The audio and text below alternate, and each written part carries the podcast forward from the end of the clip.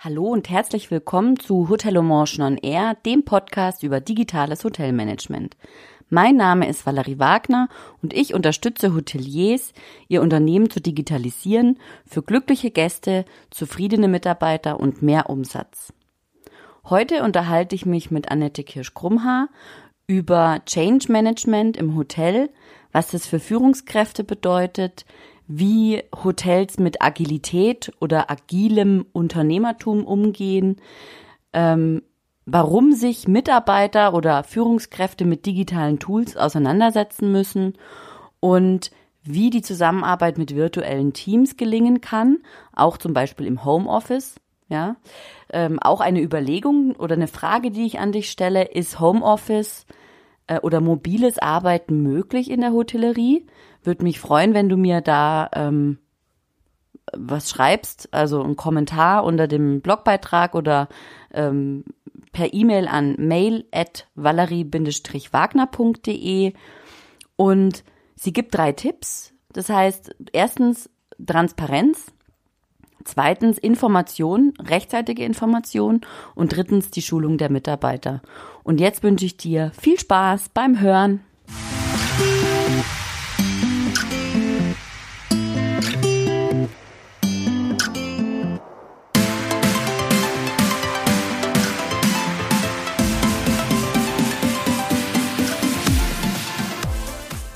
Ja, herzlich willkommen, Annette. Schön, dass du da bist. Ähm, stell dich doch kurz vor, wer bist du und was machst du? Das mache ich gerne, Valerie. Vielen Dank, dass ich da sein darf. Ich bin Annette Kirsch-Krumhaar, die Frau mit dem Stolperstein im Namen. Komme im Ursprung beruflich aus der Hotellerie, bin also gelernte Hotelfachfrau und bin innerhalb eines Hotelkonzerns auch zur Inhouse-Trainerin ausgebildet worden. Das habe ich dann äh, seit Mitte der 90er freiberuflich weitergemacht, also raus aus der Hotellerie, war dann auch freiberuflich äh, bei, mit einem Aufbau eines Callcenters beschäftigt und so dann jetzt seit über 20 Jahren bei meinen Kunden in Deutschland, Österreich, der Schweiz unterwegs. Das heißt, hauptsächlich habe ich Firmenkunden, wo ich dann vor Ort Mitarbeiter trainiere und coache. Ich habe in all den Jahren den äh, Schwerpunkt auf die gute und richtige Kommunikation mit externen und internen Kunden gehabt. Intern heißt im Grunde genommen Mitarbeiter und Kollegen. Ähm, was habe ich in der Zwischenzeit noch gemacht? Ich habe mein Diplom gemacht zur psychologischen Beraterin. Ich bin Stress-Relax-Trainerin und eine Ausbildung zum systemischen Coach.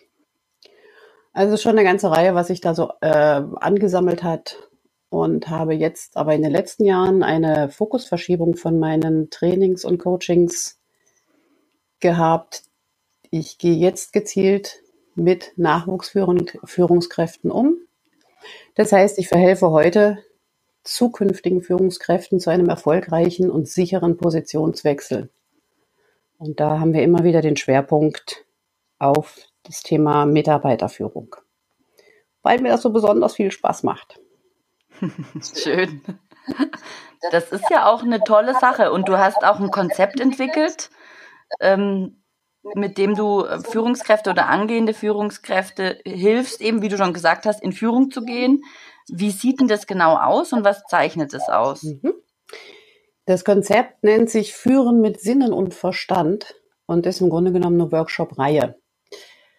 Ähm, ich bin immer weiter weggegangen davon, äh, so Einzeltrainings zu machen, sprich so zwei Tage Zeitmanagement und danach nehmen die Teilnehmer mit, was für sie dabei war oder eben auch nicht. Und äh, da ist relativ wenig Begleitung dann im Anschluss gewesen. Und das finde ich für mich persönlich unbefriedigend. Deswegen habe ich mich mit dem Konzept beschäftigt, Führen mit Sinn und Verstand, da geht es darum, dass der Auftraggeber, also das Unternehmen, zuallererst mal einen Kick-Off-Workshop bucht, dort dann seine Teilnehmer entsprechend anmeldet. Und äh, in diesem Kick-Off-Workshop wir zum einen allgemeine Themen für die Führungsaufgaben der Führungskraft oder der zukünftigen Führungskraft besprechen und schauen, was die Leute schon machen. Zum anderen aber eine Abfrage machen, zu den typischen Führungsthemen, wie zum Beispiel Mitarbeitermotivation, Teamarbeit, Zeitmanagement, das Delegieren, Konfliktmanagement, Stressmanagement und die Zielstrebigkeit. Das sind so die acht äh, Themen, um die das Konzept sich bewegt. Und die äh, Teilnehmer füllen Fragebogen aus und wir gucken einfach, wo der momentane Stand der Dinge ist. Und erst wenn wir das festgelegt haben und geschaut haben, wo die Mankos sind von den kompletten Teilnehmern, dann zum Ende des Kickoffs besprechen wir, ob ähm, wir weiterhin zusammenarbeiten werden. Und wenn sich Teilnehmer und auch ich mich dafür ähm, entscheiden, zusammenzuarbeiten, dann geht es den Schritt weiter, dass wir gucken anhand der Mankos, die sich herausgestellt haben bei der Teilnehmergruppe, ähm, welche Themen werden wir nochmal gemeinsam in Workshops bearbeiten. Da wird es dann auch äh, wirklich ganz gezielt die Inhalte erst erstellt nach diesem Kickoff, wenn ich weiß, wo die Teilnehmer ihre Mankos haben. Das ist mal das eine. Und äh, das andere ist, dass wir nach jedem Workshop auch Transferaufgaben und Zielsetzungen festlegen, beziehungsweise jeder Teilnehmer legt das für sich fest. Und äh, in der Zeit zwischen den Workshops begleite ich das dann auch. Entweder telefonisch oder per E-Mail, das kommt immer darauf an, dass ich auch so ein bisschen nachhalte, ob tatsächlich die Inhalte dann umgesetzt und ausprobiert werden, wie die Erfahrungen sind und ähm, ja, wenn es halt nicht so rund gelaufen ist, an welchem Schräubchen der Teilnehmer dann noch drehen sollte, kann, will, muss. Also von daher ist es äh, im Grunde genommen die Besonderheit, dass es eine Kombination ist zwischen Coaching und Training. Die äh, Teilnehmer profitieren davon, dass sie in einer Gruppe zusammen sind, dass wir da auch ähm, viel im Austausch machen können. Das Ganze immer auch unternehmensbezogen. Plus auch die Individualität praktisch zwischen den Workshops, die äh, einzelnen Gespräche, die wir dann da haben, so dass es äh, die Teilnehmer eine mehrmonatige Begleitung haben und eben in ihre neue Position gut reinwachsen oder aber auch über die Zeit dann eine Begleitung haben und äh, Feedback. Mhm. Jetzt ist mir, während du das erzählt hast, was äh, eingefallen. Und zwar, welche, welche Schwierigkeiten oder Herausforderungen haben denn die Führungskräfte? Wie sind da deine Erfahrungen? Also die Themengebiete, die fast immer dabei sind, ist das Thema Konfliktmanagement, ist das Thema Zeitmanagement und da angegliedert das Delegieren. Hm. Also das, um diese Kernthemen, das sind äh, die Workshops, die dann da auch am, am häufigsten durchgeführt werden und auch am zeitintensivsten durchgeführt werden. Hm. Und ähm, ein bisschen nachgelagert ist eigentlich so das Thema Mitarbeitermotivation und Zielstrebigkeit. Und jetzt auch in, in Zeiten der Digitalisierung sind ja plötzlich alle Unternehmen auch agil und äh, Führungskräfte werden zu digitalen Leadern und Mitarbeiter entscheiden selber, wann und wo sie arbeiten. Ist das auch ein Thema oder wie sollte denn da eine Führungskraft damit umgehen im Optimalfall? In dem Fall sind es ja drei unterschiedliche Themen, die, die ich auch erstmal äh, unterschiedlich beantworte. Also Unternehmen werden agil. Das ist so, ein, ähm, so eine Begrifflichkeit, die in letzter Zeit ständig überall zu hören ist. Und äh, das erinnert mich so ein bisschen an, an diese Geschichte. Vor ein paar Jahren gab es ja diese 4.0 Sachen. Auf einmal war alles 4.0. Die Führungskraft 4.0, die Technik 4.0, die Logistik 4.0. Also jeder hat äh, auf diesen, dieses Wort zugegriffen und letztendlich äh, beim Nachfragen wusste aber keiner genau, was damit gemeint ist. Und so ein bisschen mhm. habe ich im Moment auch dieses Gefühl, geht das bei diesem Agil auch. Agilität wird propagiert, ähm, wir müssen agiler werden. Ich äh, beobachte das gerade in, in zwei Unternehmen. Da werden Programme aufgesetzt über die neue Agilität. Das nennt sich dann Flow and Grow oder wie auch immer. Und ähm, die Schwierigkeit ist, dass die meisten überhaupt nichts mit der Begrifflichkeit anfangen können beziehungsweise nicht wissen, was diese Begrifflichkeit für ihr Unternehmen heißt. Und das ist auch hier so, dass die Führungskraft als erstes sich darum kümmern sollte, was genau in ihrem Unternehmen, bei ihrem Arbeitnehmer Agilität oder wir werden agil oder wir müssen agiler werden, was es überhaupt heißt. weil letztendlich agil steht ja für, für Beweglichkeit, für Flexibilität und auch durchaus für die Anpassung des Unternehmens an die Kundenwünsche, die ja auch heutzutage sich immer schneller drehen. Da frage ich mich aber, ob das nicht sowieso ein Thema ist, was uns all die Jahre schon begleitet. Ich meine, dass wir uns unseren Kunden anpassen, speziell in Dienstleistungsbranche im Handel. Also ich meine, das würde ich sagen, war schon, war schon immer so mhm. und äh, wird sich dadurch auch nicht verändern. Es hat irgendwie nur einen neuen Namen. Und da einfach hinterfragen, was bedeutet das an der Agilität, damit ich äh, meinen Mitarbeitern da auch mit auf die Reise nehmen kann, damit ich das erklären kann und da auch Transparenz schaffe. Der zweite Punkt war das digitale Leadership. Digital wird heutzutage alles und ich glaube, wir kommen um dieses Thema auch nicht mehr drum herum. Ich werde oder muss mich mit der Digitalisierung auseinandersetzen, ob ich das nun mag oder nicht, weil sie einfach da ist und sich kontinuierlich weiterentwickelt. Und sobald ich hier sage, nö, will ich nicht, brauche ich nicht, dann passiert es mir ganz schnell, dass ich den Anschluss verpasse. Und dann werde ich auch immer Schwierigkeiten haben, zukünftig mit dem Wandel Schritt zu halten. Ich denke, für die Führungskräfte bedeutet die Digitalisierung auch das Unter äh, Auseinandersetzen mit digitalen Tools, also durchaus auch mit der Technik. Wir haben ja hier über Cloud-Geschichten, über digitale Tools ähm, gute Möglichkeiten, den Arbeitsalltag anders darzustellen als in der Vergangenheit. Und in Zusammenhang mit dem dritten Punkt, Mitarbeiter arbeiten wie, wann und wo sie wollen, ähm, ich, muss ich mich damit auch auseinandersetzen, denn die virtuellen Teams, die sich eventuell bilden, werden ja nun mit digitalen Tools und Techniken auch zusammengehalten. Also so gesehen komme ich da nicht drum herum. Kommen wir nochmal auf den dritten Punkt, Mitarbeiter arbeiten wie, wann und wo sie wollen. Auch hier ist das Auseinandersetzen mit virtuellen Teams, eventuell auch mit virtuellen Assistenzen, äh, ganz wichtig für eine Führungskraft. Sie darf sich da intensiv mit beschäftigen, wenn sie betroffen ist. Denn es wird sich das ein oder andere sicher auch da verändern, dass ich nicht mehr den direkten Zugriff habe auf meine Mitarbeiter wie bisher. Und ich muss mir auch überlegen, wie ich mein Controlling als Führungskraft bei meinen Mitarbeitern mache, wenn ich mit virtuellen Teams unterwegs bin.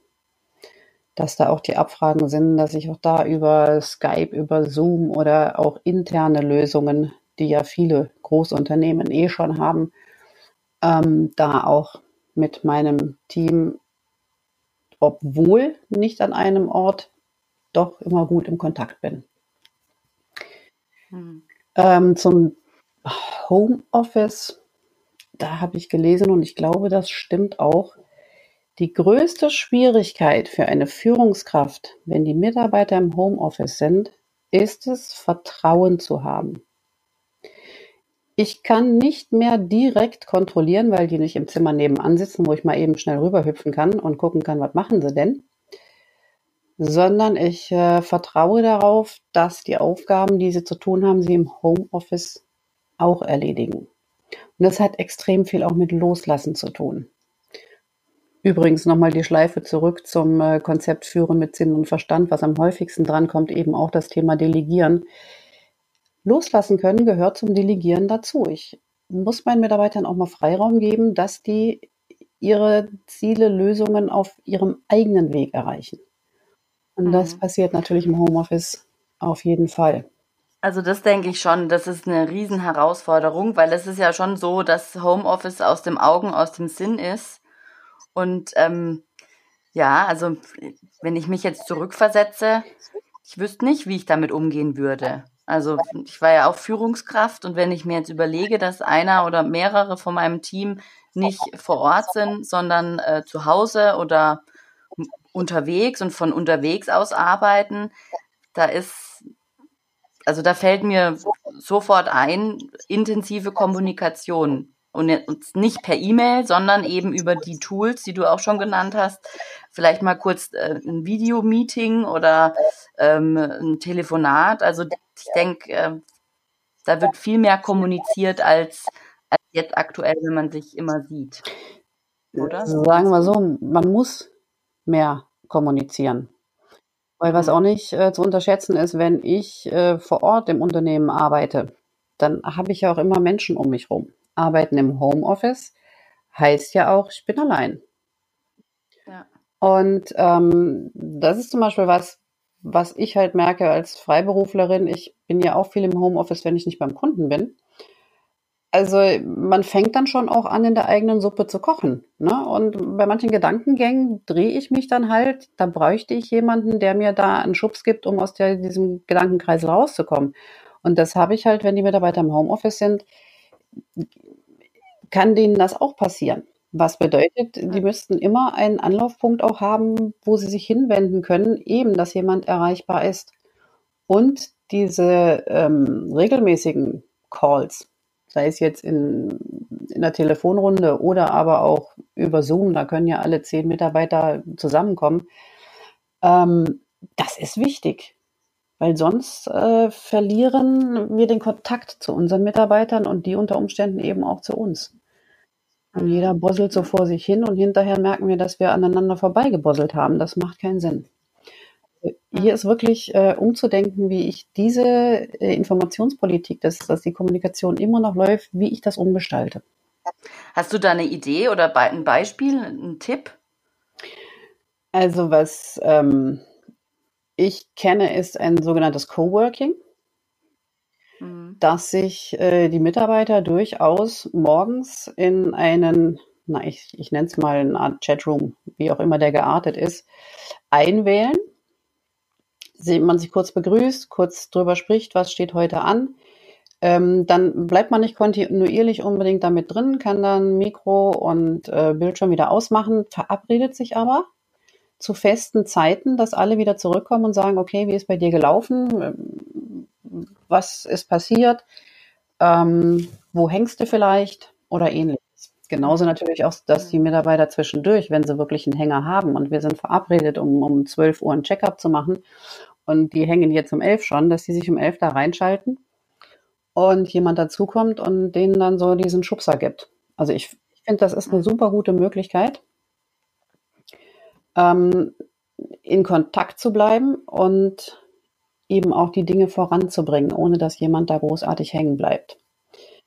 Ja. Was ich, wenn ich das angehe und verändere, das heißt, dieser, dieser Wandel, wenn der kommt, muss ich nur dann auch klarstellen als Führungskraft, dass es eben kein Kontrollinstrument ist. Denn ich denke, wenn ich das nicht sauber einführe, wird es für viele Mitarbeiter so sein, dass sie sagen, wir sind über diesen mhm. Chatroom ständig kontrolliert. Mhm. Äh, spricht ja auch nichts dagegen, dass ich, ich muss ja auch als Führungskraft da zum Beispiel nicht mit drin sein, ja. Sondern die Mitarbeiter können das auch untereinander machen. Nur ich muss denen den Weg bereiten und ich, ich muss sie dazu einladen, ich muss sie dazu hinbringen, das für sich sinnvoll zu nutzen. Und dazu gehören natürlich auch entsprechend ein entsprechender Führungsstil. Ne? Also du schreibst ja auch auf deinem Blog über unterschiedliche Führungsstile. Jetzt haben wir schon darüber gesprochen, dass wir loslassen müssen als Führungskräfte und ähm, Vertrauen ähm, in die Mitarbeiter setzen sollen. Und äh, sind denn diese klassischen Führungsstile, die man so kennt, sind die noch zeitgemäß in der Digitalisierung oder braucht es einen komplett neuen Stil? Ich glaube, was äh, neue Stile angeht, hat die Vergangenheit äh, schon extremst viel aus der Taufe gehoben. Witzigerweise ist man inzwischen wieder zu den ursprünglichen zurückgekehrt. Und ähm, ich, ich bin auch dafür, dass äh, man sich auf zwei Führungsstile konzentriert und daraus den dritten, nämlich den situativen Führungsstil, generiert der wird ja heutzutage auch ähm, häufig in den Mund genommen, dass man situativ führt. Was bedeutet das? Das heißt ganz einfach, dass ich äh, schaue, ich muss jede Situation für sich betrachten, muss die Situation und den dazugehörigen Mitarbeiter betrachten und dann auf die Situation reagieren.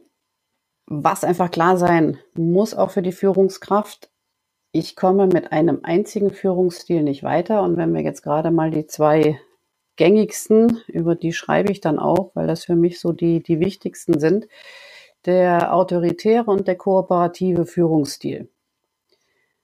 Autoritär kennen wir aus der Vergangenheit. War früher ja so. Ich meine, Unternehmen wurden gegründet, die Inhaber führten das ganze Ding, es kamen die Mitarbeiter dazu, der Inhaber hat gesagt, so will ich es haben, so wird es gemacht, bums, fertig und lauf.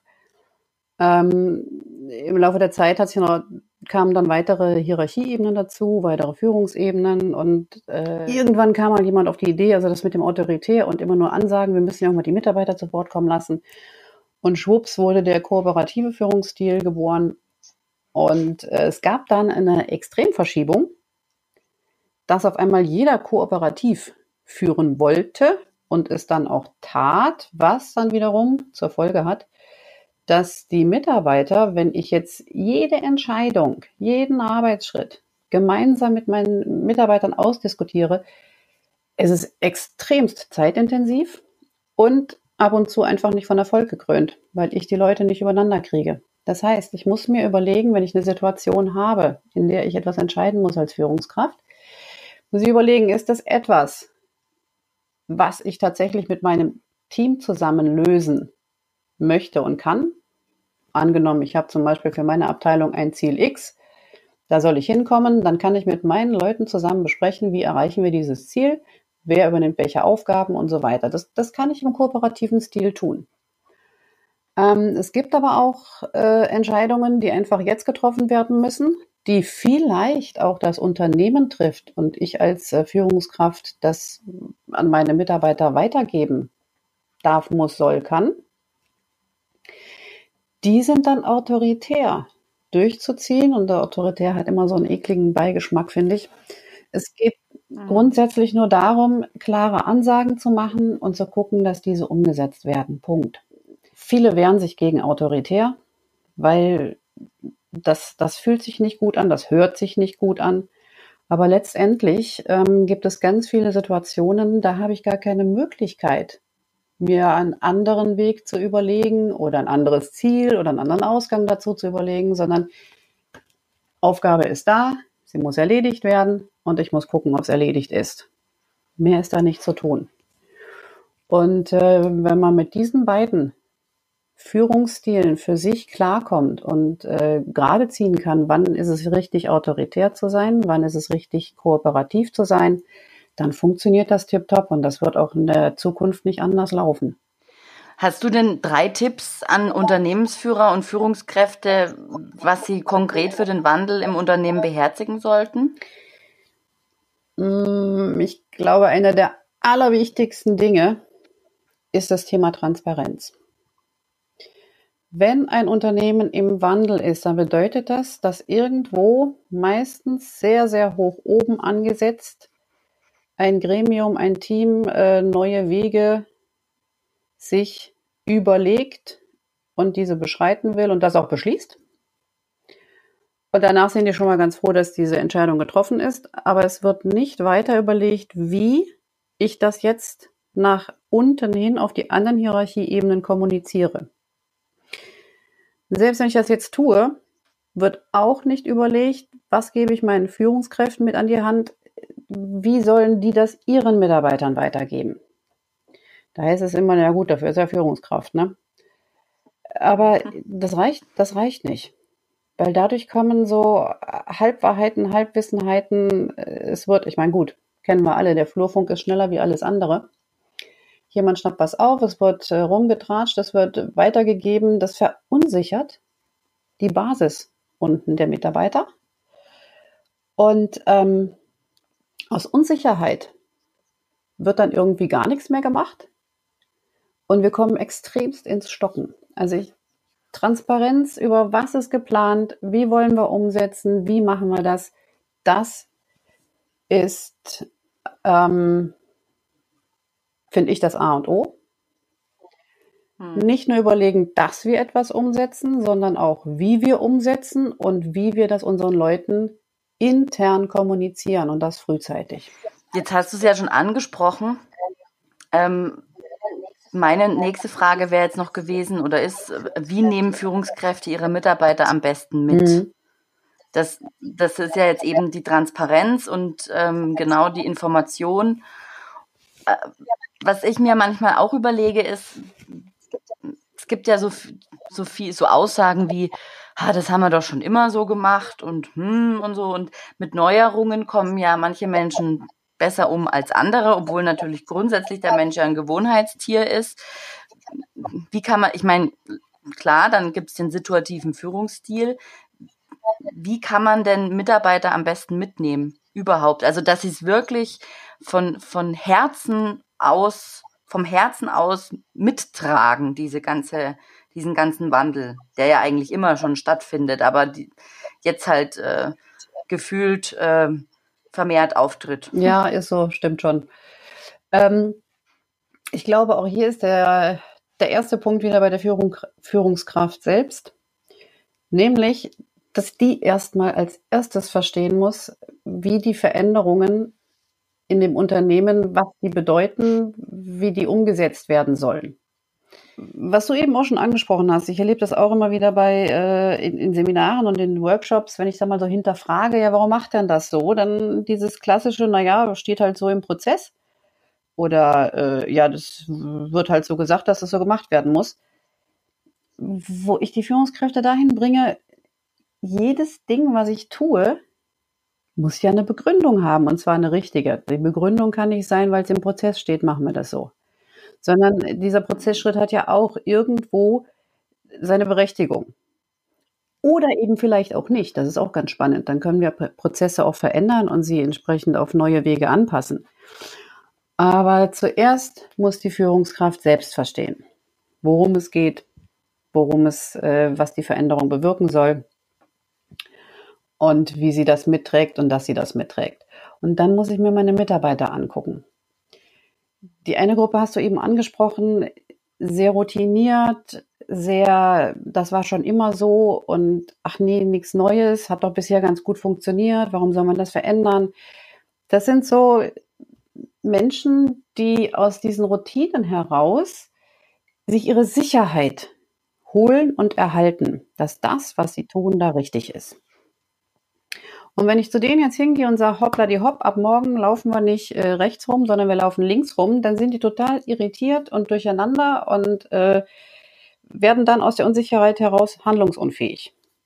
Bei denen muss ich einfach gucken, dass ich die anders mitnehme. Und ich gucke mir auch an, ob ich vielleicht eine Gruppe mit dabei habe, die von Mitarbeitern, die noch ein bisschen ja, spontaner sind, die, die besser auch mit Veränderungen umgehen können. Agiler. Ist mir auch eben durch den Kopf gesprungen, wollte ich aber nicht nehmen, weil ständig dieses Neudeutsch da, furchtbar. Ja, flexibler eben, nicht? ja, cool, ja. Ähm, ja, offener für Neues einfach. Und wenn ich äh, diese zwei mhm. Gruppen habe, kann ich mir überlegen, ob ich vielleicht Partnerschaften bilde. Dass der, der, der offenere mit dem etwas Sicherheitsbedürftigen zusammen sich damit beschäftigt, mit den Neuerungen, mit dem, wo geht's hin. Ähm, ich glaube, viele Führungskräfte vergessen auch, wenn sie selber von der Neuerung überzeugt sind, dass äh, Neuerungen eben auch Angst machen. Und wenn ich Mitarbeiter dabei habe, mhm. die lange Routinen aufgebaut haben, die haben Angst vielleicht auch vor Neuerungen. Und die muss ich dann mitnehmen, indem ich diese Angst auch anspreche, Raum geben. Ich muss einfach mit dem Team über die Befürchtungen, über die Ängste und die Bedenken sprechen. Und wenn ich darüber spreche, soll ich sie auch ernst nehmen. Da tun wir uns schon manchmal schwer. Ich erlebe das manchmal bei meiner Tochter auch, wenn die so mit Ängsten, wo man so für sich denkt, was ein Quatsch. Das ist doch keine Angst. Ja. Doch, für sie ist es Angst. Und diese Ängste eben auch in der Form ernst zu nehmen, dass die meine Mitarbeiter betreffen und die gemeinsam auszuräumen und so viel wie möglich gemeinsam mit den Mitarbeitern diese Änderungen besprechen und entwickeln und auch umsetzen. Jetzt freue ich mich schon, wenn Führungskräfte das hören. Die Gesichter so, wer hat denn für sowas noch Zeit? Wann soll ich denn das alles noch machen? Geht nicht alles, geht nicht alles. Ich denke dann immer so für mich, wenn ich mir an dem Punkt die Zeit nicht nehme, dann werde ich im Wandel so viel Zeit verschwenden, nämlich solche Baustellen nachzuarbeiten oder vielleicht werde ich auch Mitarbeiter einfach verlieren, entweder von mhm. Ihnen aus oder aber die den Wandel blockieren und dann ja gegangen werden müssen oder ähnliches. Also sollte ich mir überlegen, ob ich nicht die Zeit am richtigen, an der richtigen Stelle, am richtigen Ort dann auch mir nehme, um zukünftige Verschwendung von Zeit irgendwie rauszunehmen. Genau. Und das, damit enden wir auch. Annette, vielen Dank für das tolle ich Gespräch. Ähm, ja, es ist, ja, es ist einfach spannend, wie sich das alles entwickelt und ähm, wer, wer es schafft und wer es nicht schafft. Und äh, ja, schön, dass du auch auf deinem Blog, ähm, wie ist die Internetadresse nochmal?